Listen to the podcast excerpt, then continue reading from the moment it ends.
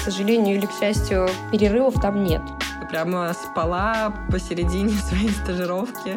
Да, иногда я так делала. Ни о чем не жалею.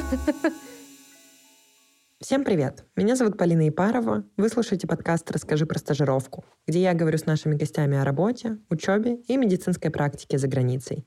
Сегодня у меня в гостях Анна Параил, Аня подробно расскажет про стажировку в Китае, подтверждение диплома в Израиле и ответит на важный вопрос, волнующих многих. Когда лучше ехать подтверждать диплом? До ординатуры или после. Меня зовут Аня, я закончила в 2019 году второй мед в Москве и начала свой путь как терапевт, э, будучи в России еще, закончила ординатуру. Все это время думала, э, у меня всегда были такие желания где-то поучиться, постажироваться или куда-то поехать, переехать. И, собственно, вот так я оказалась в Израиле. Э, это не моя не первая попытка поучиться где-то, но вроде такая самая успешная пока. Поэтому сейчас я нахожусь в Израиле.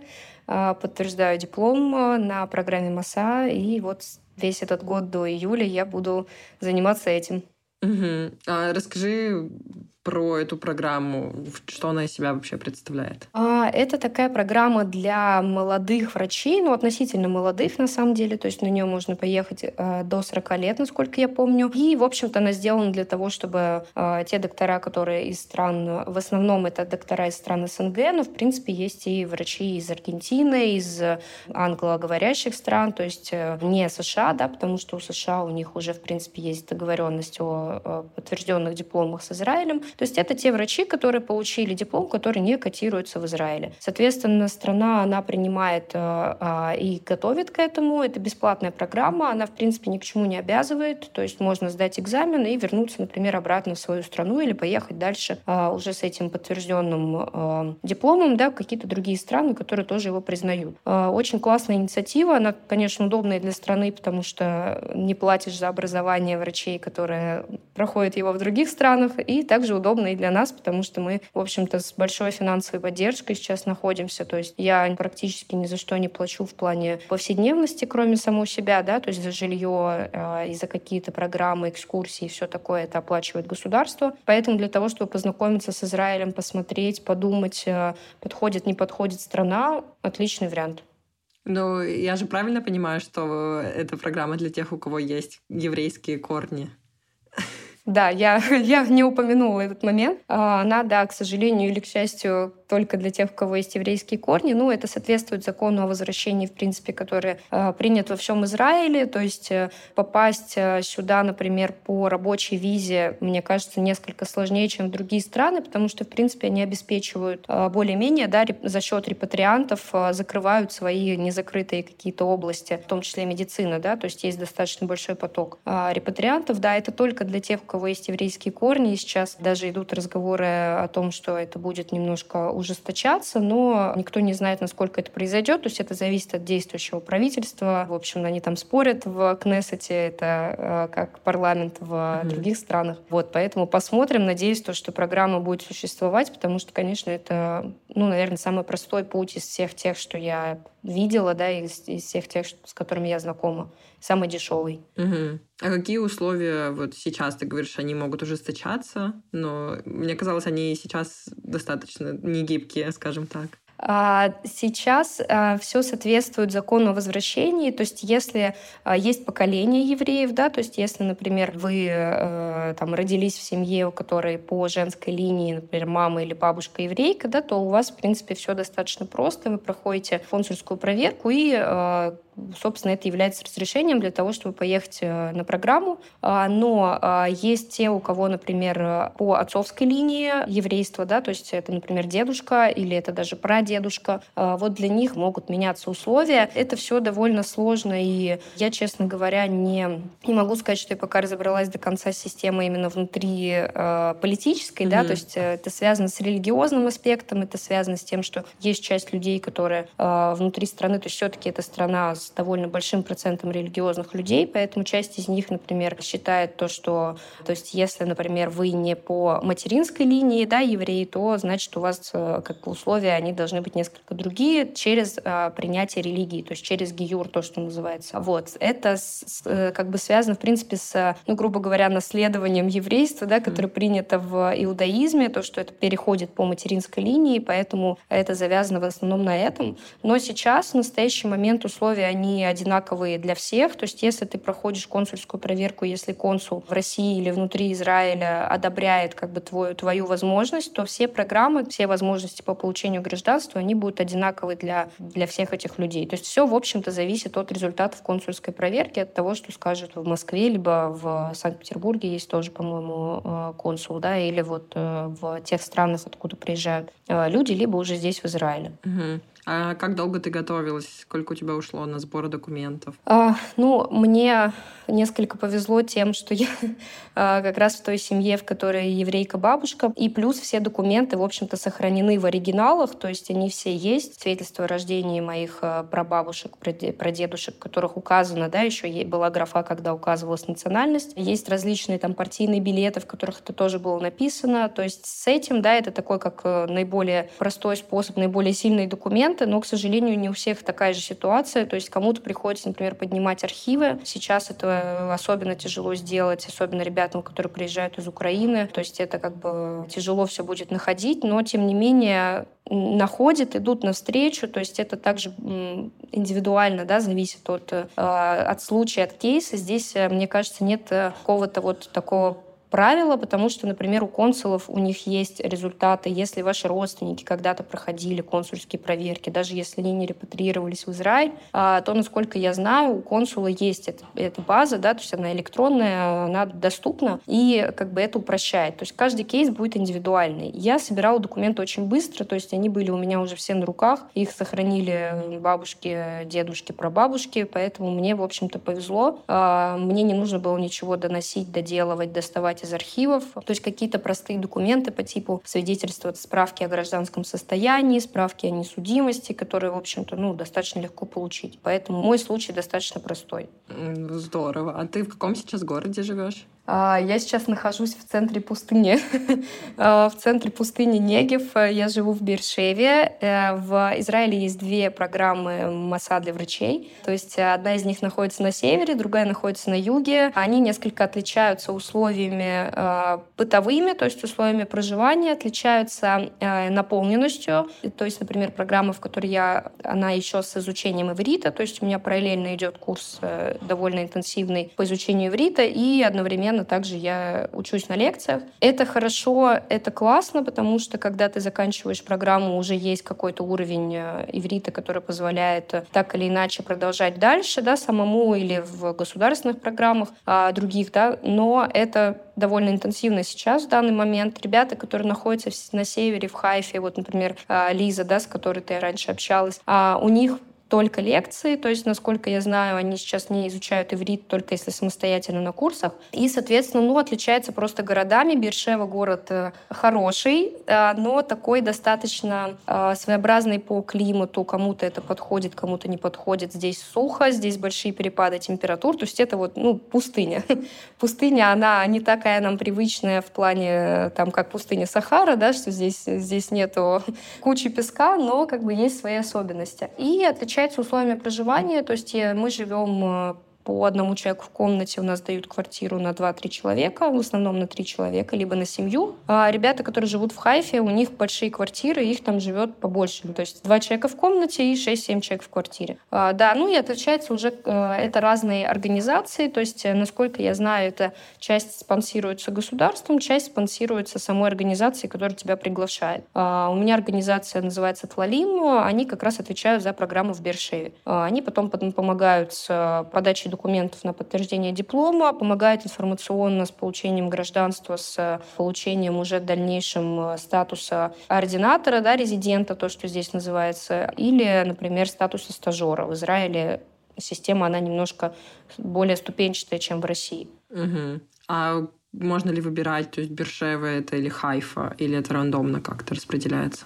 Можно выбирать. Я подавала на программу довольно поздно, то есть э, у меня не было выбора между Хайфой и Бершевой, потому что в Хайфе места уже были заняты. Соответственно, те, кто подает раньше, они могут выбирать. Э, это разные программы, это разные организаторы, разные координаторы, то есть это параллельно совершенно два разных человека, то есть нет такого, что ты обращаешься к одному, и вы вот общаетесь, выбираете программу. Как правило, да, это ты общаешься с организатором от одной, а с организатором от другой. Выбрать можно, то есть если в начале года, насколько я знаю, там вот сейчас уже идет набор, да, то есть можно подавать. Э, а, еще, я думаю, не заполнены места ни в Хайфе, ни в Бершеве полностью, потому что заезд он в августе, поэтому сейчас есть время. Э, если, да, вы думаете и, ну, то есть если те, кто нас будут слушать, э, думают и выбирают, то чем раньше, тем лучше, потому что больше познакомишься с организатором, больше познакомишься с программами, можно пообщаться с ребятами, которые на ней сейчас находятся, да, то есть узнать какие-то впечатления, ощущения.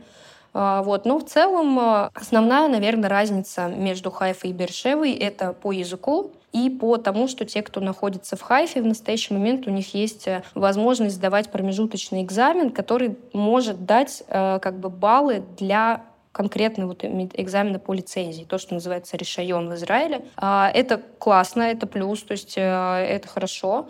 А, язык это тоже плюс, поэтому здесь я бы взвесила вот, ну, в конкретном случае все плюсы и минусы и уже выбирала программу, исходя из этого. Угу. А то есть, если в Хайфе они сдают вот промежуточные экзамены, то у вас будет просто один экзамен в самом конце.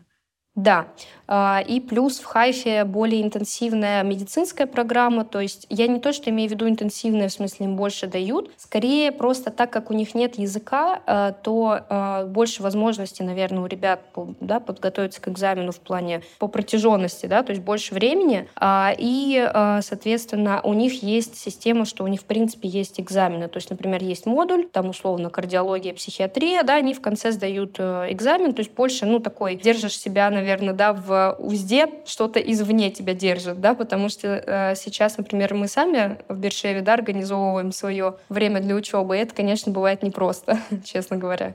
Да. И каково тебе, кстати, снова быть студенткой? А, слушай, тяжело. а, я думаю, что все, кто 8 лет учился, меня поймут.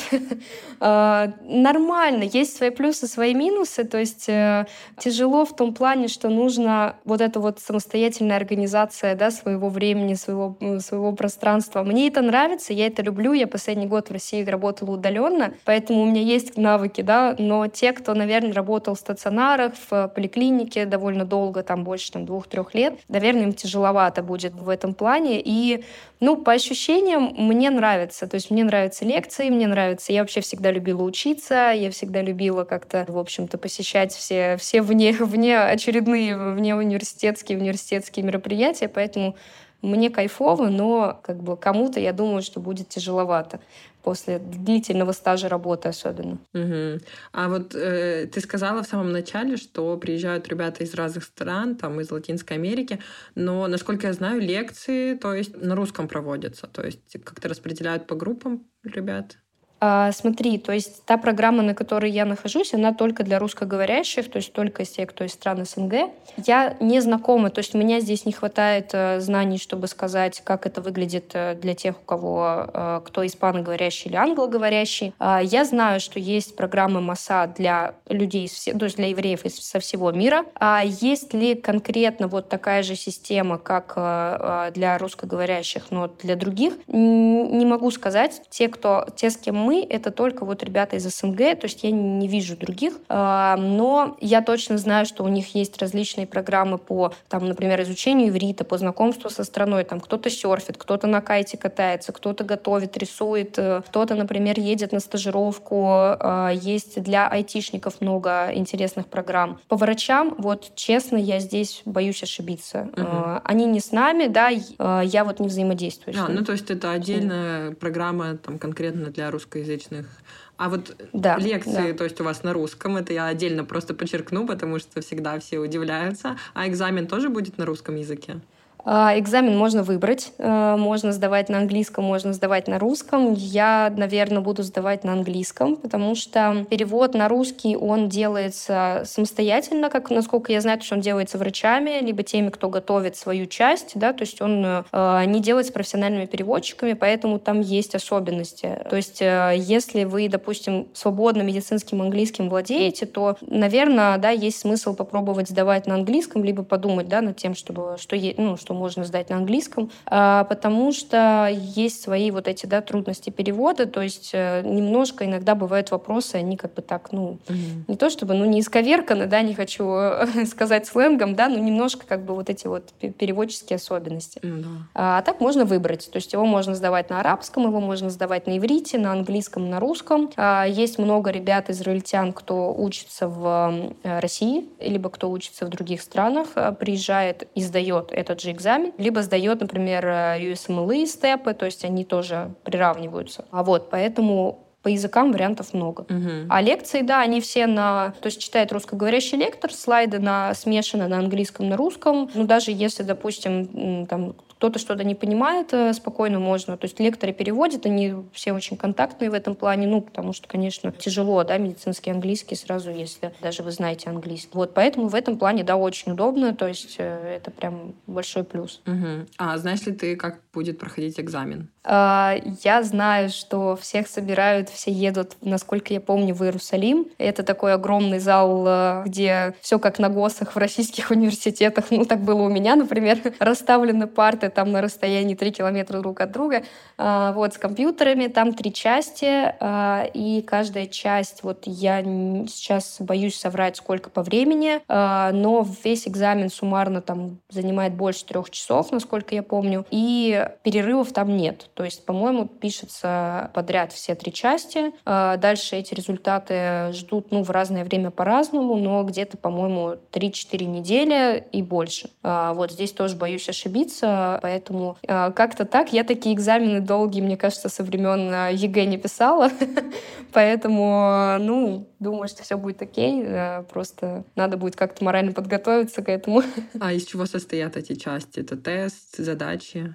Это тесты, э, то есть это похоже на Step 2 USMLE, uh-huh. который вот там же, да, тоже под, под степы, то есть тот, который вот по тестам. Uh-huh. Это три части, по-моему, там там точно терапия, а, хирургия и третья часть, по-моему, акушерство. А, соответственно, насколько я помню, то ли больше ста вопросов в каждой части, возможно, 200. И это чисто тесты, то есть там это clinical cases. То есть в каждом вопросе, как правило, какой-то кейс по лечению, по диагностике, по, по диагнозу то есть такие как мини-задачки. Угу. Ну и вот, например, нас сейчас слушает какой-нибудь человек, студент, студентка, и они думают, так, так у меня же тут там бабушка еврейка, например, или я там знаю, что там про дедушка, дедушка. Вот с чего вообще начать? Какой должен быть первый шаг?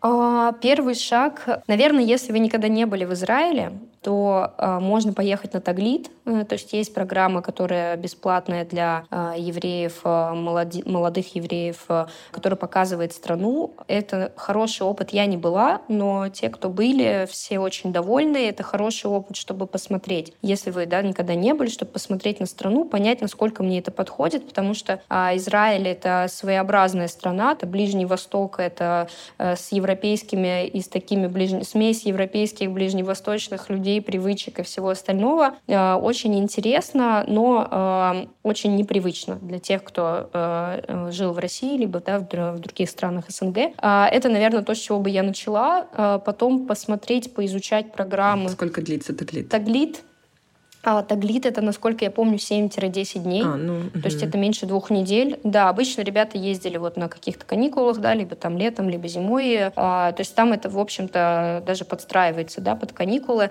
Раньше был медицинский таглит, Сейчас не знаю, есть или нет, то есть надо проверить. Кто-то ездил э, вот из ребят с моей программы на медицинский таглит, то есть они посещали больницы, они знакомились с э, устройством медицины. Конечно, этого недостаточно, чтобы погрузиться, да, и это не иммиграция, это такое путешествие, это классно, кайфово, но посмотреть на Израиль э, очень э, помогает. И она полностью Потом я бы, наверное... Да, Да, она полностью бесплатная. Да, это важный момент. То есть от, от начала до конца билеты тоже. Uh-huh. То есть билеты включены, потому что сейчас очень дорогие билеты. Это прямой рейс. Компания «Ляль» очень удобно.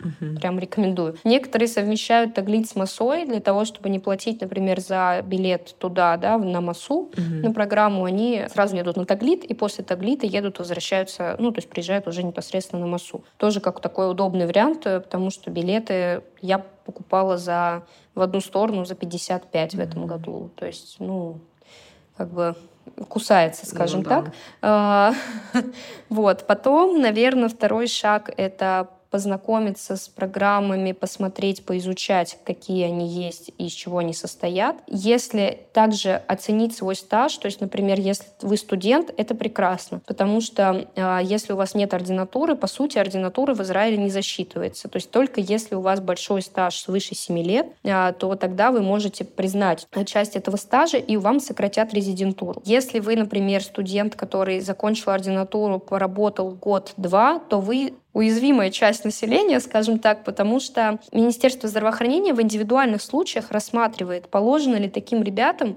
проходить интернатуру, то, что здесь называется стажировка. Когда вы э, год ротируетесь по отделениям, получаете зарплату, дежурите, смотрите, думаете, куда вы хотите, учите иврит, подтягиваете иврит, и потом идете в ординатуру. Вот те, кто закончил университет, у кого нету ординатуры э, в странах СНГ, те, тем положен стаж 100%. То есть его финансирует государство, они точно на него попадут. Те, кто, как я, например, закончил ординатуру и чуть-чуть поработал, чуть-чуть получил опыт от случая к случаю. То есть могут одобрить, могут не одобрить. Я бы, наверное, рекомендовала бы идти на стаж, если вам его одобряют, потому что, ну, выучить с нуля иврит за год, э, если у вас его не было, и пойти в ординатуру, где ты, если ты кардиолог, делаешь эхо, делаешь электрофизиологию, они делают маленькие операции. Если гастроэнтеролог, то это вся эндоскопия, все биопсии. То есть э, шире круг э, обязанностей немножко тяжело. Ну, если нет большого стажа, тяжело. Поэтому вот таким студентам, да, а, посмотреть, поизучать,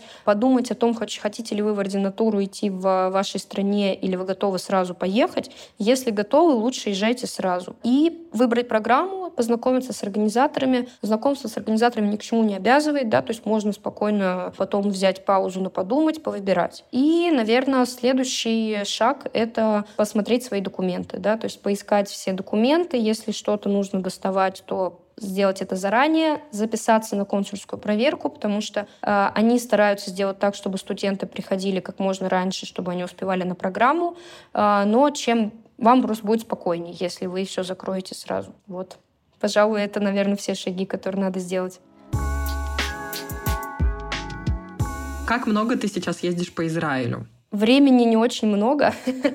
А, я езжу сама немножко, то есть когда есть выходные, я путешествую. Здесь, в принципе, доступны электрички. Не все локации, скажем так, легко доступны, да, то есть, например, в Эйлат не ходят электрички, только автобусы, но на автобусах, в общем-то, везде можно добраться. Единственное ограничение — это шаббат, когда во многих городах не ходит ничего. И э, с программой, вот, например, мы едем завтра на четырехдневную поездку по Израилю, э, это называется Масайди, и периодически периодически мы ездим тоже, вот мы были в Иерусалиме, а, мы ездили на открытие массы, мы ездили на экскурсию Наверное, все пока было, но в январе еще будет много. То есть, ну, где-то пару раз в месяц, если так, там, средняя температура, ребята ездят куда-то. То есть, не так, что там все 8 месяцев вы сидите там, да, и склонив голову над партой учитесь. Конечно, учебы очень много, и все говорят, что надо склонив голову над партой учиться, но мне кажется, надо, надо и отдыхать. Ну да, ну и плюс еще, конечно, расстояние в Израиле поменьше, и там гораздо удобнее ездить. А вот сейчас послушают да. и скажут, ну вот в чем подвох? И, и программу оплачивают, и жилье дают, и на экскурсии возят. В чем подвох? Почему это все бесплатно? А, слушай, я думаю, что по нескольким причинам. Первое, это действительно люди здесь очень а, настроены на то, чтобы объединить евреев, которые долгое время да, были разбросаны, в общем-то, по всему миру, и для того, чтобы создать страну, у которой одна культурная, такая одна историческая э, самоидентификация, хотя тут люди отовсюду, да, то есть просто отовсюду, культурно очень разнообразно, но тем не менее. А, второй момент, который, мне кажется, как я уже сказала, упомянула про финансовый аспект, да, то есть легче, дешевле для государства заплатить за то, чтобы врача, э, чтобы врач сдал экзамен, чем для того, чтобы его научить. А здесь не очень много выделяется мест для учебы в университете, и э, попасть на них очень тяжело. Многие израильтяне уезжают, то есть э, учатся где-то еще. Соответственно, это очень дорого, да, поэтому дешевле взять человека, из который готов да, уехать из своей страны и начать путь другой. Наверное, вот это такие основные моменты, плюс э, связано с тем, что еще многие, даже несмотря на то, что они, э, там, у них есть, и вот я, например, да, у меня есть еврейские корни, но в моей семье не тради... ну, то есть нету традиций, да, мы не поддерживали какие-то, в общем-то, мы не религиозные, да, мы не поддерживали какие-то традиционные праздники. И в силу того, что все люди были разбросаны, и у всех своя культура, наверное, хочется да, государству для, как-то вот эту культуру воссоздать и ну, как бы показать ее, да, то есть ее не насаждают, но ее показывают. Поэтому, наверное, все эти экскурсии, э, процесс вот этой самой идентификации, а вот э, что такое, да, еврей, то есть есть некоторый аспект такой вот э, национальный, да, внутри страны. Э, я не могу сказать, что это какой-то нездоровый национальный аспект, но тем не менее он существует. Как долго ты уже сейчас в Израиле? Я в Израиле с конца августа, то есть почти сколько, четыре месяца, да, четыре угу. месяца. И вот какие, да. давай, три плюса и три минуса жизни в Израиле ты можешь для себя выделить? Так, первый плюс, э, несомненно, это люди. Э, то есть сколько раз мне помогали абсолютно незнакомые мне люди дарили мне какие-то вещи, угощали меня, не знаю, где-то в, в барах, в ресторанах, просто так, да, то есть это прям несомненный плюс для адаптации нового человека. Здесь все очень открыты. То есть я не чувствую вообще никаких э, по отношению к себе, да, то есть несмотря на то, что я недавно приехала, никаких негативных моментов. Второй плюс — это большое количество русскоговорящих людей. Да, это наверное, те, кто уезжает, вот кто настраивается на то, что уехать, они думают, вот там я буду общаться только с местными. Но на самом деле очень тяжело, особенно сейчас, да, сразу начинать вливаться как-то в новую культуру. Хочется, да, чтобы были рядом люди, которые говорят на родном языке. Здесь их много, то есть их около трети населения. И даже израильтяне, которые уже давно живут здесь, они э, могут понимать. То есть если вы не знаете английский, не знаете иврит, э, во-первых, если вы не знаете иврит, никто никогда не посмотрит на вас э, там не знаю, как-то с высока. Все очень открыто, спокойно к этому относятся. Много людей понимают русский язык. А по третий какой плюс, это, наверное, теплая зима. То есть это то, чего я очень скучаю по снегу, я очень скучаю по Новому году, по, э, по этой атмосфере, потому что новогоднего настроения сегодня 20 декабря нет вообще. То есть я даже ездила специально в Иерусалим посмотреть на елочку, посмотреть на огонечки, а, но все равно его не словила. Но, тем не менее, вот сейчас погода, наверное, вот идеальная для меня, то есть это плюс 15, плюс 25 в зависимости от дня. Э, солнечно, много солнца, это прекрасно. Так, это, наверное, третий плюс по минусам. У людей, которые живут здесь, есть свои особенности. То есть, например, они довольно шумные, довольно громкие. Это непривычно для нас, как для более северных жителей. Они то, что называется в иврите хуцпа. А, чуть-чуть такие нагловатые. А, в хорошем смысле. То есть, например, они, если они чего-то хотят, они не стесняются об этом сказать. Также это распространяется на все сферы абсолютно. Это тяжело воспринимается людьми а, из СНГ, потому что кажется, что они все наглые и грубые. Но на самом деле это не так. И, наверное, следующий минус — это э, мусор. Это то, чего тоже совершенно нету в России. То есть у нас на самом деле очень чисто по сравнению даже да, с европейскими странами, с Израилем в том числе. А, что еще? Сейчас дай мне подумать. А, нету отопления.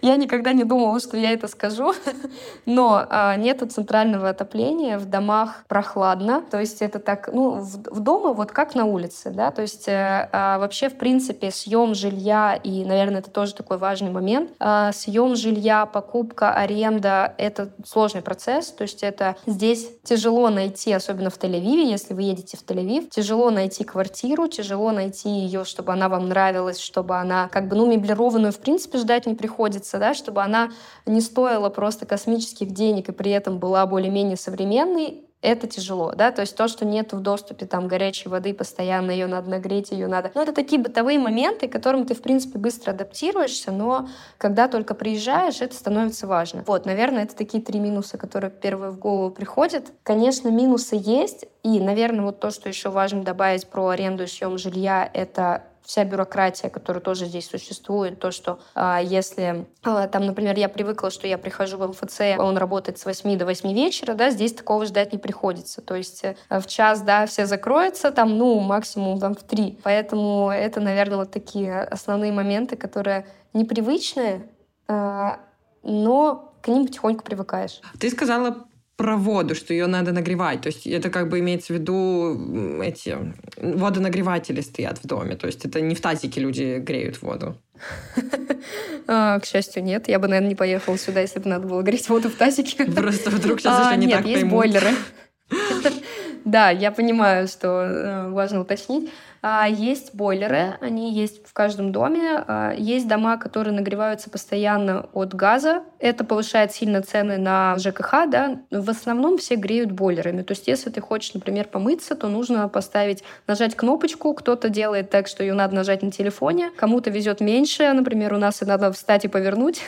И ждете, да, летом вода нагревается сама от солнца. В целом она практически всегда, вот особенно днем в дневное время, теплая. Сейчас, да, нужно погреть ее минут минуток 15, угу. чтобы э, чтобы принять душ. Но я в целом это заметила вот на как в южных странах, то есть я тут, ну, я была в Израиле, но про воду я, если честно, не помню а, момента, но я ездила на Балканы, и там точно так же вообще в каждой стране а, балканских стран, где я ездила, там везде бойлеры, но это, я скажу, не вызывает неудобств, потому что я не хочу вот этих нападок, что все, они там, когда, знаешь, в крайности удают, что они там дровами чуть ли не отапливают свою воду, это на самом деле вполне приемлемо, удобно и сильно как бы не влияет на какой-то ход жизни мне кажется. Совершенно нет, да. То есть это то, что мне пришло в голову, наверное, потому что сейчас зима, и это просто а, такой более насущный момент. Да, кого-то, например, очень будет беспокоить mm-hmm. шаббат и то, что много чего не работает и не ходит. От себя скажу, что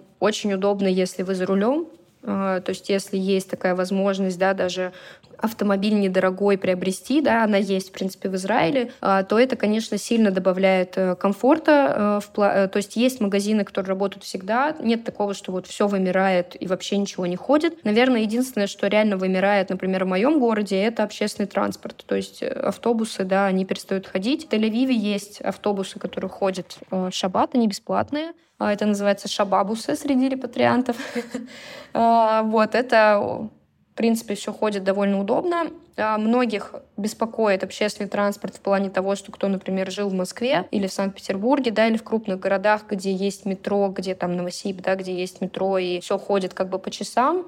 Здесь может быть такое, что вы, например, стоите на остановке и ждете последний автобус, а он проезжает мимо вас, потому что он переполнен. Потому что им нельзя да, запускать людей больше необходимого. Или, например, они, они останавливаются вне остановок. То есть ты будешь, ты вот беги, если ты не добежал метр до остановки, мне все равно, я поеду дальше по своим делам. А, вот, поэтому, да, это такие, ну, мелочи, в общем-то, которые, которые есть, которые в любом случае будут. Поэтому, наверное, процесс адаптации — это всегда непросто, в какую бы страну в общем-то, ты не поехал, даже если там все, э, все очень доступно и идеально, всегда будут свои минусы. Ну, кстати, вождение, мне кажется, ну вот как ты сказала, что Израиль это такой микс Европы и Азии, мне кажется, вождение у них точно азиатское.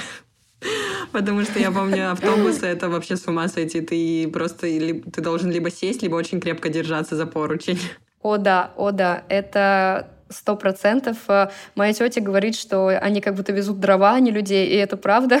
Да, это а, точно. То есть э, э, не упасть тяжело. Если вы на каблуках, то лучше, лучше ищите, куда сесть. Вот поэтому автобусы — это весело. Да, электрички очень комфортные, очень классные. Я обожаю путешествовать на электричках. Здесь есть особенность в том, что много военных, да, то есть все военные обязанные, все служат в армии, поэтому в четверг они едут домой, э, в воскресенье они возвращаются обратно на службу, поэтому электрички переполнены молодыми людьми с огромными чемоданами и с автоматами, а, поэтому это то, что тоже производит впечатление для того, кто приезжает первый раз. Ну, кстати, еще тоже ты вспомнила про шаббат. А, это, кстати, вообще интересная тема, потому что я понимаю, когда там приезжают, особенно если человек там всю жизнь, например, жил в Москве, очень так не хватает вот этого круглосуточного сервиса, всех доставок. И, конечно, поначалу начинают возмущаться, но я помню, я как-то разговаривала с местными, и мне сказали, что ну в какой еще стране можно вот так на государственном, скажем так, уровне, ну, не заставить, а как бы промотивировать людей просто провести выходные со своей семьей да. и в таком готовить еду в теплом кругу, в общем, что-то такое на самом деле с другой стороны, если посмотреть, это очень прикольная традиция. Наверное, конечно, когда там да. один переезжаешь, немножко скучно, но в целом это на самом деле не так критично, как это поначалу воспринимается, мне кажется. Согласна. То есть э, а, семья для израильтян — это номер один, э, поэтому шаббат для них — это действительно очень важная традиция, и даже для тех, кто не религиозен. Поэтому я считаю то, что это супер, и то, что э, это помогает как бы более честной оплате труда, да, то есть и, в принципе, помогает как-то развитию более человечного подхода в плане оплаты труда и, в принципе, рабочих часов, потому что, в общем-то, так как в странах СНГ, чтобы люди работали круглосуточно. Ты заказал пачку чипсов, тебе ее принесли там через 30 минут э, к двери. Ну, это классно, это правда очень удобно, но это работает иногда за счет того, что эти люди просто, ну, получают низкий заработок. Поэтому я сама была тем человеком, который заказывал пачку чипсов, честно признаюсь. Вот, но э, тут как бы, да, в общем-то, тут есть свои плюсы и минусы. По поводу одиночества хочется тоже сказать, что это, конечно же, то, чего настигает, что настигает любого иммигранта, да, любого человека, который переезжает. А здесь от себя могу добавить, что Израиль очень гостеприимная страна, и если у вас появляются друзья израильтяне, то у них принято звать э, друзей на шаббат. И, в общем-то, вот эта интеграция, она, наверное, происходит... У меня нет опыта в, друг, в другой стране, но мне кажется, то, что она происходит проще, чем э, в какой-либо другой стране, как раз за счет того, что все проходили этот опыт. А, либо их родители, либо их бабушки, дедушки приехали сюда, и все знают, что такое иммиграция, и многие говорят по-русски. Если они не говорят по-русски, то они говорят по-английски. Если они не говорят ни на каком языке, то они все равно будут с тобой общаться. А, вот, поэтому это, наверное, такой важный плюс а, для страны, который прям такой жир, жирный плюсик. Угу, да, это точно, это очень здорово. Так, а, кстати, вот по поводу армии. Нужно ли будет тебе проходить службу в Израиле, если ты захочешь получать гражданство? Смотри, а, с армией, как это работает? Если вы врач, то у вас а, другие сроки призыва. Да, это тоже очень важный момент. А, то есть, например, если девушка репатриируется, и она старше 22, то она не призывается. Раньше было старше 21, сейчас старше 22. Это я говорю про общую популяцию, да, не врачей. Угу. Если вы врач, то вы военно обязаны не помню до какого возраста, но э, что-то там дальше, да, к 28, к 29. Соответственно, это не значит, что вы будете проходить подготовку, как э, я имею в виду, да, армейскую полностью. То есть вы будете служить как врач. Это значит то, что вы можете работать, например, в военной части врачом в поликлинике, работать с солдатами. Либо, например, работать в больнице, да, которые э, относятся к военным структурам. А, то есть это точно не будет без вашего желания какая-то э, опасная служба, да, э, либо служба в части. Женщины, с ними все помягче, то есть э, их на практике никто не призывает. Если вы замужем, вас не призовут. А если вы даже не замужем, то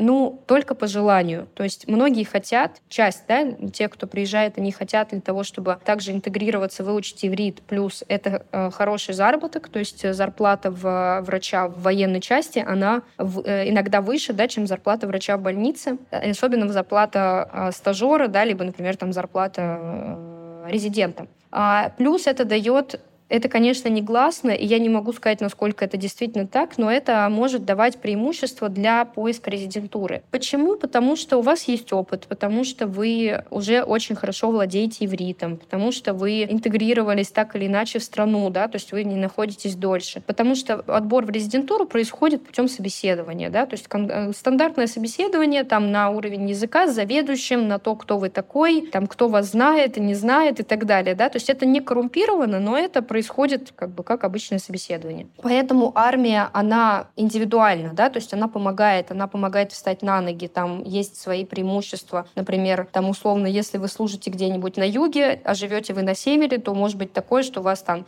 самолет с да, другими врачами или солдатами летает там на выходные домой. А вот есть те, кто служит, возвращаясь каждый день домой. То, что касается мужчин, для них ситуация, она несколько, скажем так, сложнее, да, то есть они с большей частотой призываются. То есть вероятность того, что если вы молодой парень, вы поехали сюда, а, что вас призовут а, на медицинскую службу, она есть. Да? То есть она существует, она, в общем-то, ну, не могу сказать, какая высокая, да, но тем не менее это тоже важный момент, который надо учитывать. То есть э, вас никто не заставит вообще никогда, допустим, брать в, руж- в руки оружие или э, идти на передовую. То есть это будет медицинская такая история. Угу. Да, при том, насколько я знаю, это вообще в формате бывает там работы, вот как ты сказала, что там приходишь с 9 до 5 вечером идешь домой, или там еще могут э, билет в родной город там съездить, купить, свозить. Да, да, да. Солдаты, они э, бесплатный проезд имеют по всей стране. Раньше было только э, в шаббат, то есть, ну, там только с четверга по воскресенье. Сейчас э, это всю, всю неделю.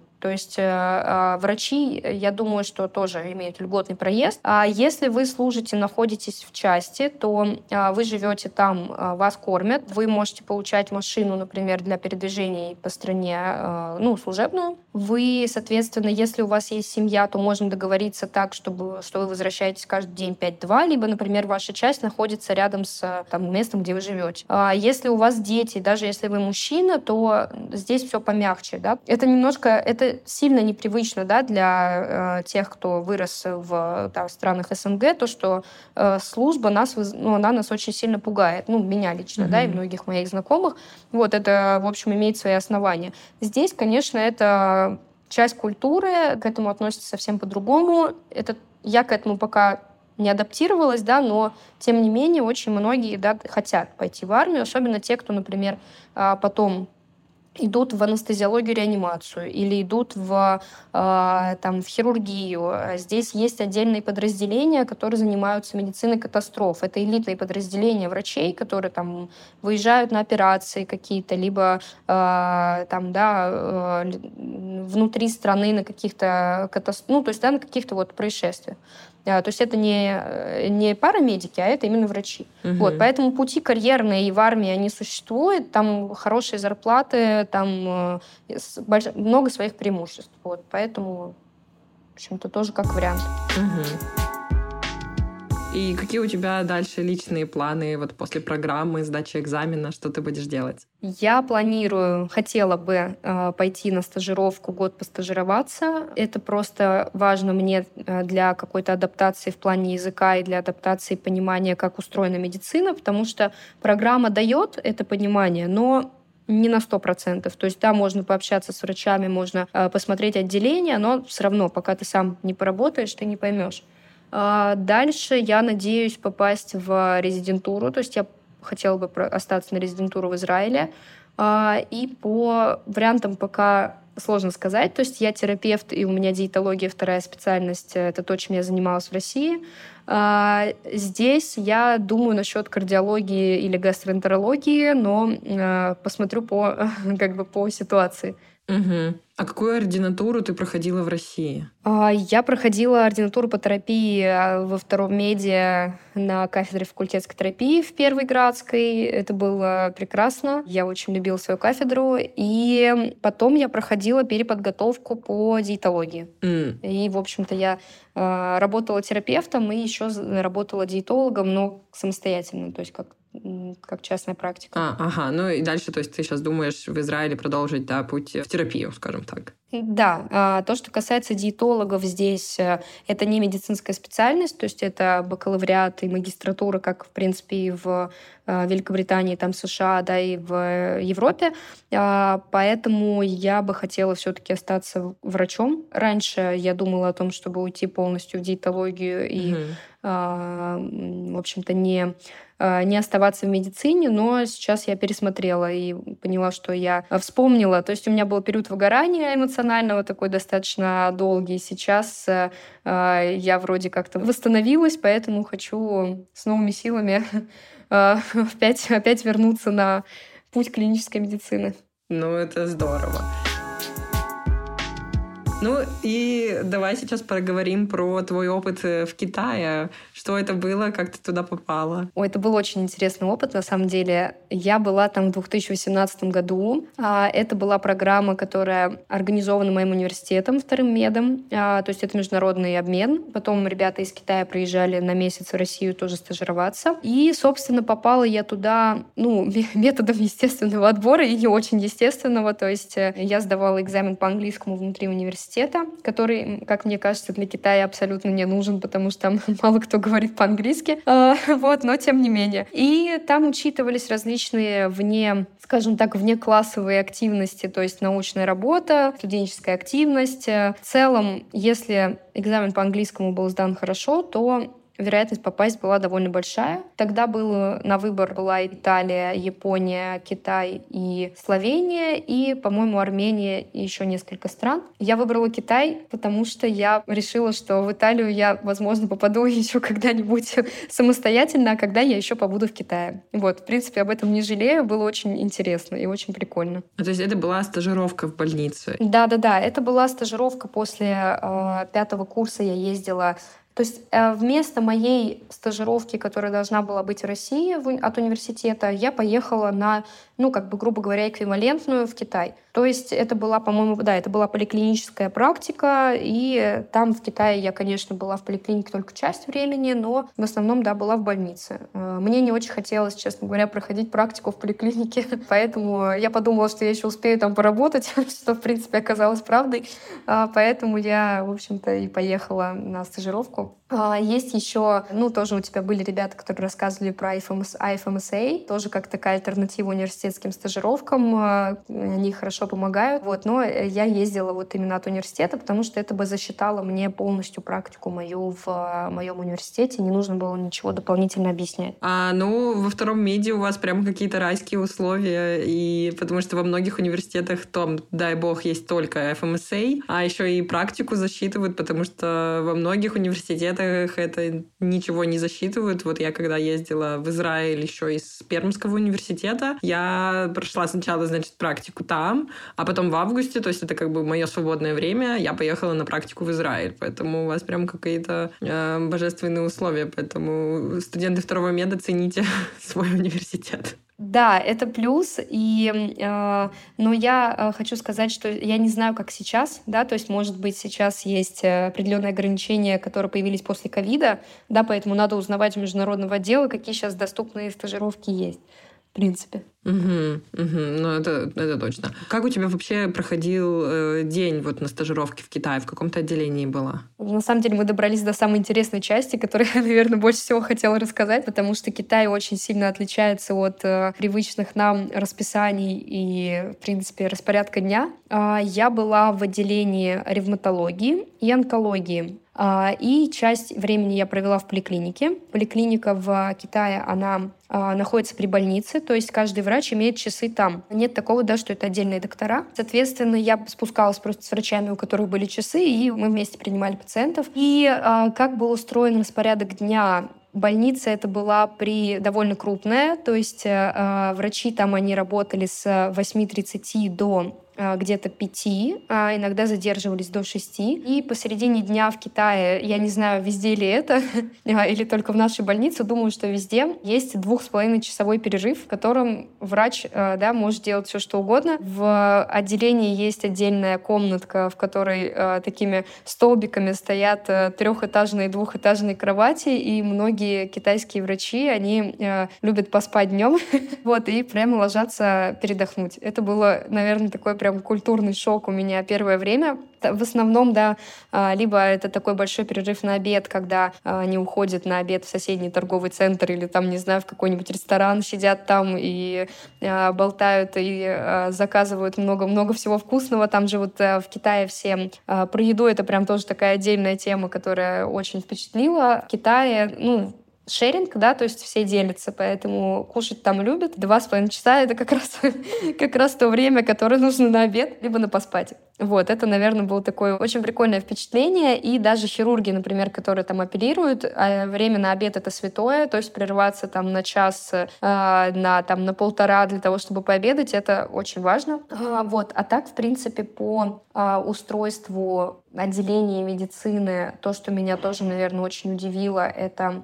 есть ну, западная медицина, есть восточная медицина, и многие как бы знают о том, что в Китае очень сильна восточная медицина. В моей больнице было отделение, которое, в принципе, не использует методы западной медицины. То есть ты можешь выбрать, например, ты ложишься в отделение западной медицины, да, либо ложишься в отделение восточной медицины с любым диагнозом. То есть это там акупунктура, это различные там э, травы, да, и так далее, э, все, что используется. Люди, например, с онкологическими заболеваниями, некоторые из них э, были в отделении восточной медицины. Э, это то, что меня, конечно, прям удивило. То есть это платно, да, как и, в общем, большая часть медицины в Китае, но тем не менее, да, это настолько сильно, что даже в, внутри больницы есть, да, вот такие вот подразделения. А, это вот по культурному шоку в китайской больнице. А видела ли ты какую-то разницу между там, прогрессом пациентов э, западной и восточной медицины? А, честно скажу, нет, потому что я не была в самом отделении. То есть я не могу да, провести маленькое, маленькое исследование здесь и подсказать, но как бы как я подозреваю, да, что прогресс, конечно, несколько отличается, потому что, в общем-то, тут либо-либо, да, то есть я не знаю, лечили ли э, таких пациентов э, какими-то элементами западной медицины, то есть в, Изра... в Китае, прошу прощения, довольно развитое э, было онкологическое отделение, где, в принципе, доступны были таргеты, да, там адъювантная терапия, э, вся химия, химия, что очень приятно и прекрасно, но вот не знаю, насколько это используется в отделении восточной медицины. Думаю, что нет, потому что все-таки разница в том, что да, ты как бы углубляешься в традицию, да, в традиционную. И аптеки, конечно, в этом плане тоже очень поражали. То есть э, э есть отдельные аптеки с э, восточной традиционной медициной, где ты заходишь, а там вот все как, э, все как на картинках. То есть скорпионы, змеи, э, различные травы и э, то, что прям тоже очень впечатляло. А что больше выбирают люди? Вот была ли заметна тенденция, что, например, там толпа людей в, отделении с восточным подходом и там пару человек в западной части? Ну, надо сказать, что они, конечно, очень уважают свою медицину традиционную, но отделение восточной медицины, оно было, по-моему, одно или два в больнице, а все остальные, в общем-то, 20, да, это западная, поэтому думаю, что тенденция все-таки к тому, что наука побеждает, и люди выбирают западную медицину, как бы, как бы, может быть, им бы не хотелось. Тут тоже по онкологии было такое интересное впечатление. Сейчас вспомнила, что а, в отделении на стене у каждого пациента висит, э, вот над кроватью, над изголовьем, висит а, табличка, где написано на английском его диагноз. Э, то есть, например, какой там, да, там, не знаю, рак легких. И некоторые пациенты, они не, ну так как в Китае очень плохо говорят по-английски, многие просто не понимают, что написано, то э, я сейчас, да, не говорю за весь Китай, наверное, это мой личный опыт, э, не хочу, да, обидеть. Тут там есть люди, которые очень хорошо разговаривают, но все-таки, да, вот большая часть, она тяжело коммуницировать по-английски. И, соответственно, вот эта табличка, она для врачей, для родственников, то есть пациенты могут не знать о своем диагнозе. И часто такое бывает, что родственники не сообщают, например, да, родителям там или э, пожилым пациентам, какой именно диагноз, то есть они находятся в стационаре и не знают, что, от чего они лечатся. Э, это тоже такое вот, ну, меня это очень впечатлило. Ну да, это интересно, конечно. Ты сказала, что медицина э, платная, но ну, знаешь ли ты вот этот вот подход, как у них работает, там какое-то государ... какое государственное страхование или частные страховки, больше как это в Европе происходит. Просто я думала, что у них там наоборот Э, коммунизм, и, собственно, от этого медицина тоже не, не должна быть, по крайней мере, дорогой. Ой, слушай, вот честно, по э, тому, как устроена страховая, не страховая, ОМС, не ОМС, вот я, наверное, тут очень плохо разбираюсь, да, и прошло довольно много времени, поэтому я думаю, что я ничего хорошего не okay, э, по этому вопросу. И ты, получается, аж вот вернувшись, вернемся к этому двух, часов, двух с половиной часовому перерыву. Э, что ты в нем делала? Ты прямо спала посередине своей стажировки? Да, иногда я так делала. Ни о чем не жалею. А, да, много кто так делает, и там э, такая комнатка, в которой есть душевая, есть э, вот эти кровати. А, я ходила с докторами на обед, а, они тоже очень гостеприимные, очень открытые люди. О том, сколько раз, э, не знаю, нас там кормили, на скольких свадьбах, ну ладно, на одной, но мы были на свадьбе, мы были на там дне рождения 100 дней, это большой праздник для китайцев ребенка.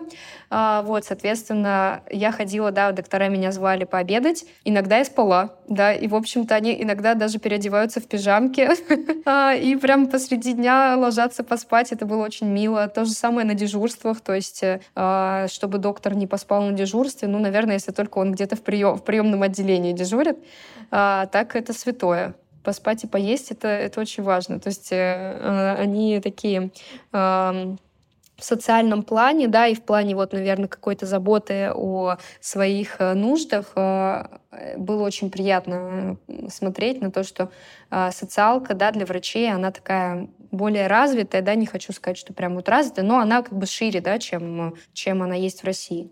Угу, поняла. Блин, это интересно, особенно с пижамами, это, конечно, очень мило. А у тебя стажировка проходила в Пекине? Нет, а, стажировка проходила под Шанхаем, это юго-восточный Китай. Это накладывает свои особенности в плане кухни, а, потому что кухня делится на, на зоны, да, то есть на регионы, поэтому юго-восточный Китай, насколько я знаю, славится своими особенностями, которые нам, все, нам всем пришлось попробовать и столкнуться с ними. Да, и это это было под э, э, Шанхаем где-то в 100 километрах. Э, небольшой город, ну, относительно небольшой. Я сейчас живу в Израиле, и у меня совсем другие представления о небольших городах. Город называется Уси, очень милое название. Госпиталь, он привязан к университету, то есть там довольно крупный, очень красивый университет и большая больница. То есть в плане вот доступности какой-то студенческой жизни и доступности вот инфраструктуры даже в таком, казалось бы, небольшом городе городе, в Китае это везде. Только платить вы не сможете, э, потому что нужен Union Pay. А какие особенности накладывала на себя кухня этого региона?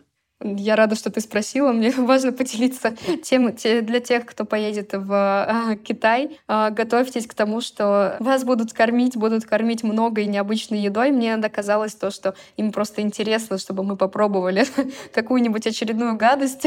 Прошу прощения перед ребятами из Китая, которые, возможно, будут слушать это, потому что, ну, конечно, непривычно различные. А, мы очень много ходили с коллективом, с отделением, в, с теми, кто был как бы к нам привязан как организаторы. Они много приглашали, за это им большое спасибо, потому что я там прожила, наверное, месяц, может быть, на 500 долларов с учетом путешествия в Пекин. Э, то есть все было очень дешево, да, гораздо дешевле, чем в крупных российских городах. А по поводу кухни, это юго-восточная кухня, где много потрохов, много субпродуктов. В Китае вообще это отдельный культурный шок, когда ты приходишь в Ашан, видишь там, например, э, в отделе, где э, обычно лежат конфеты, отдел со, со всякими, например, э, маринованная куриная лапка в, в, в пластике там, да, ну то есть завернутая такая одна куриная лапка, завернутая в пластик. Это вот они это обожают. То есть они любят очень, да, все части и субпродукты. Я думаю, что это связано с тем, что, ну, население большое, и раньше, да, много из них были бедными, поэтому сложилась такая традиция, да, что, в общем-то, все, что,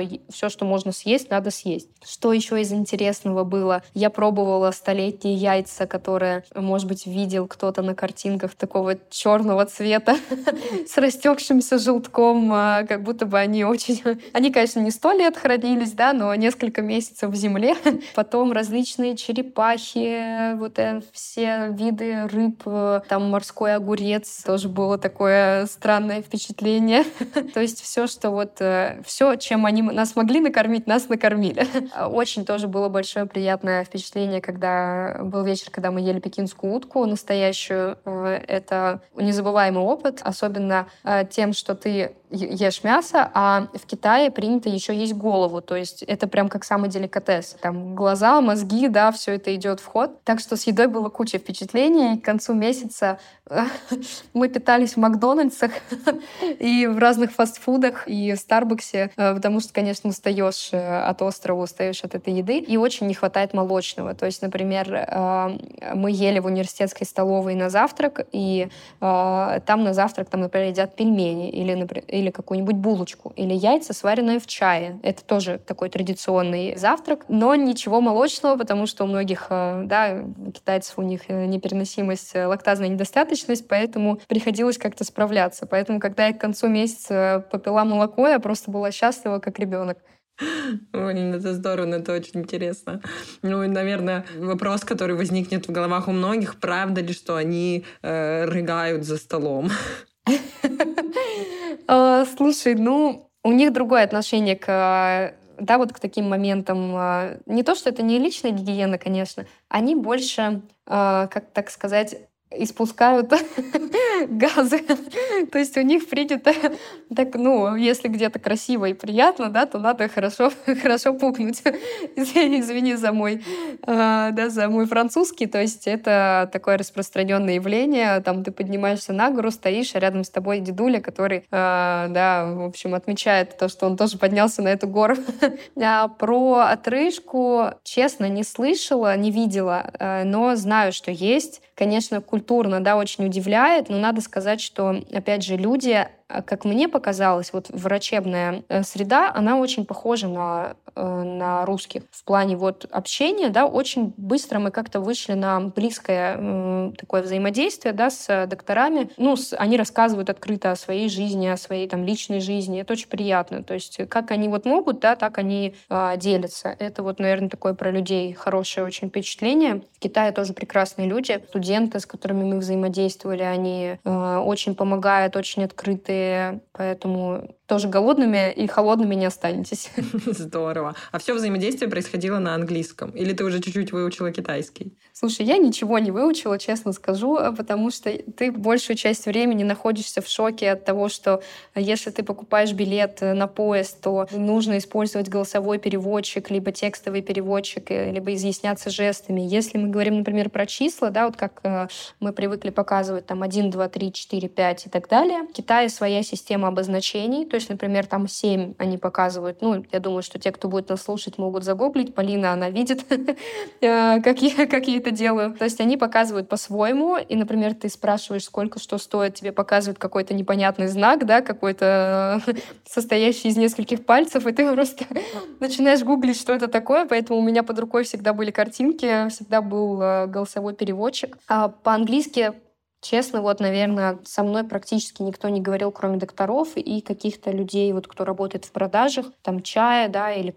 ну, то есть каких-то крупных оптовых закупках. А, но, конечно, зависит от города. В Шанхае, я была в Шанхае первые несколько дней, все по-другому немножко, то есть конечно, больше процент англоговорящих. Но я понимаю, потому что я вот сейчас учу иврит, и это просто абсолютно другая группа языков, абсолютно другой алфавит, которым ну, очень тяжело освоить, э, поэтому я понимаю э, ребят, которые, да, вот в Китае живут всю жизнь, и им надо, конечно, полностью переучиться, чтобы выучить английский. Еще спрошу про английский. А ребята, вот молодые студенты, с которыми ты говоришь, вы тоже общались, э, знают больше ли, как в России, что распространено, что молодые люди все равно побольше знают английский язык?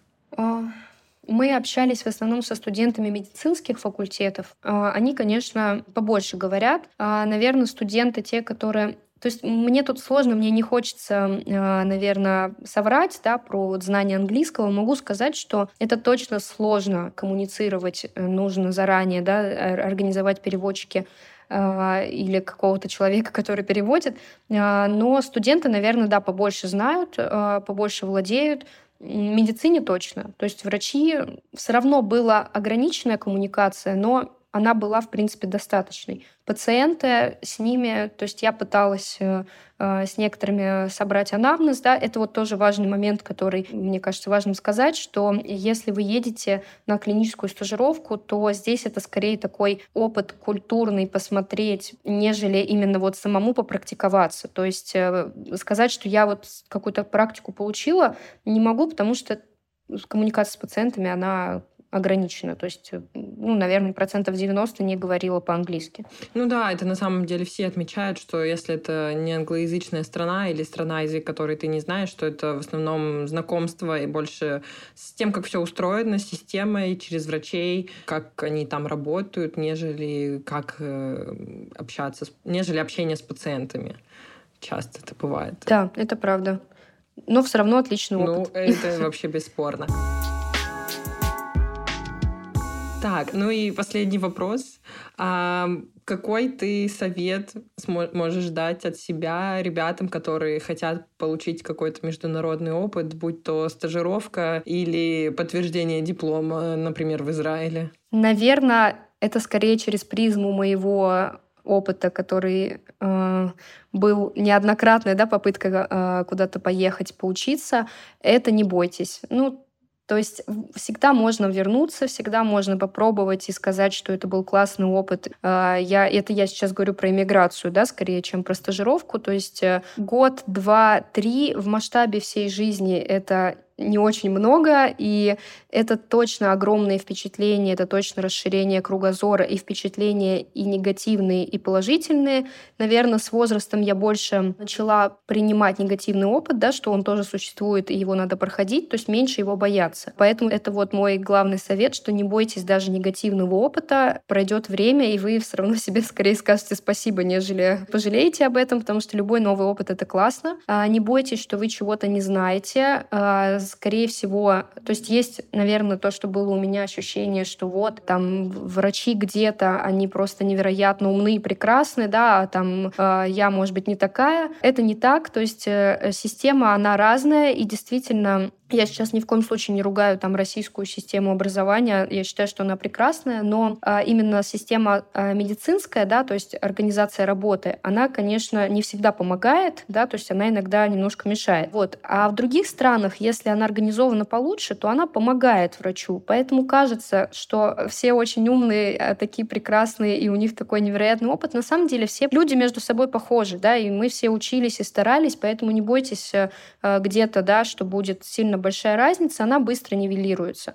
В общем, если так просуммировать, да, а, делайте, а, вот, и вот преодолевайте вот эту вот жвачку мыслительную, которая иногда нам мешает. Просто жировки. Здесь, наверное, то же самое, что э, то, чего я немножко жалею за свой опыт обучения, это что я поездила мало. То есть я была только в Китае именно, да, на такой длительный срок. Это было то время, когда это было больше всего возможно. То есть потом появляется своя рутина, да, у кого-то семья, дети и э, работа, да, и все такое, и это становится уже не так, э, не так легко, поэтому не переживайте там, не знаю, что вас отчислят, потому что, честно, не знаю, на практике, мне кажется, никого не отчисляли из-за стажировки, хотя мы все очень переживали. Э, вот, поезжайте, попробуйте договориться с преподавателями, э, там, да, посреди года и так далее. Не обязательно какая-то страна, которая даст какой-то невероятный именно, да, опыт какой-то, ну, условно крутой медицины, да, пусть это будет какая-то любая страна, зато это будет кругозор, это будут ребята, с которыми будете поддерживать отношения потом и понимать что-то больше про себя. То есть стажировки, они дают понимание, чего я хочу дальше, и вот есть вот этот вот опыт сравнения. И мне кажется, это самое главное. Неважно где, неважно насколько,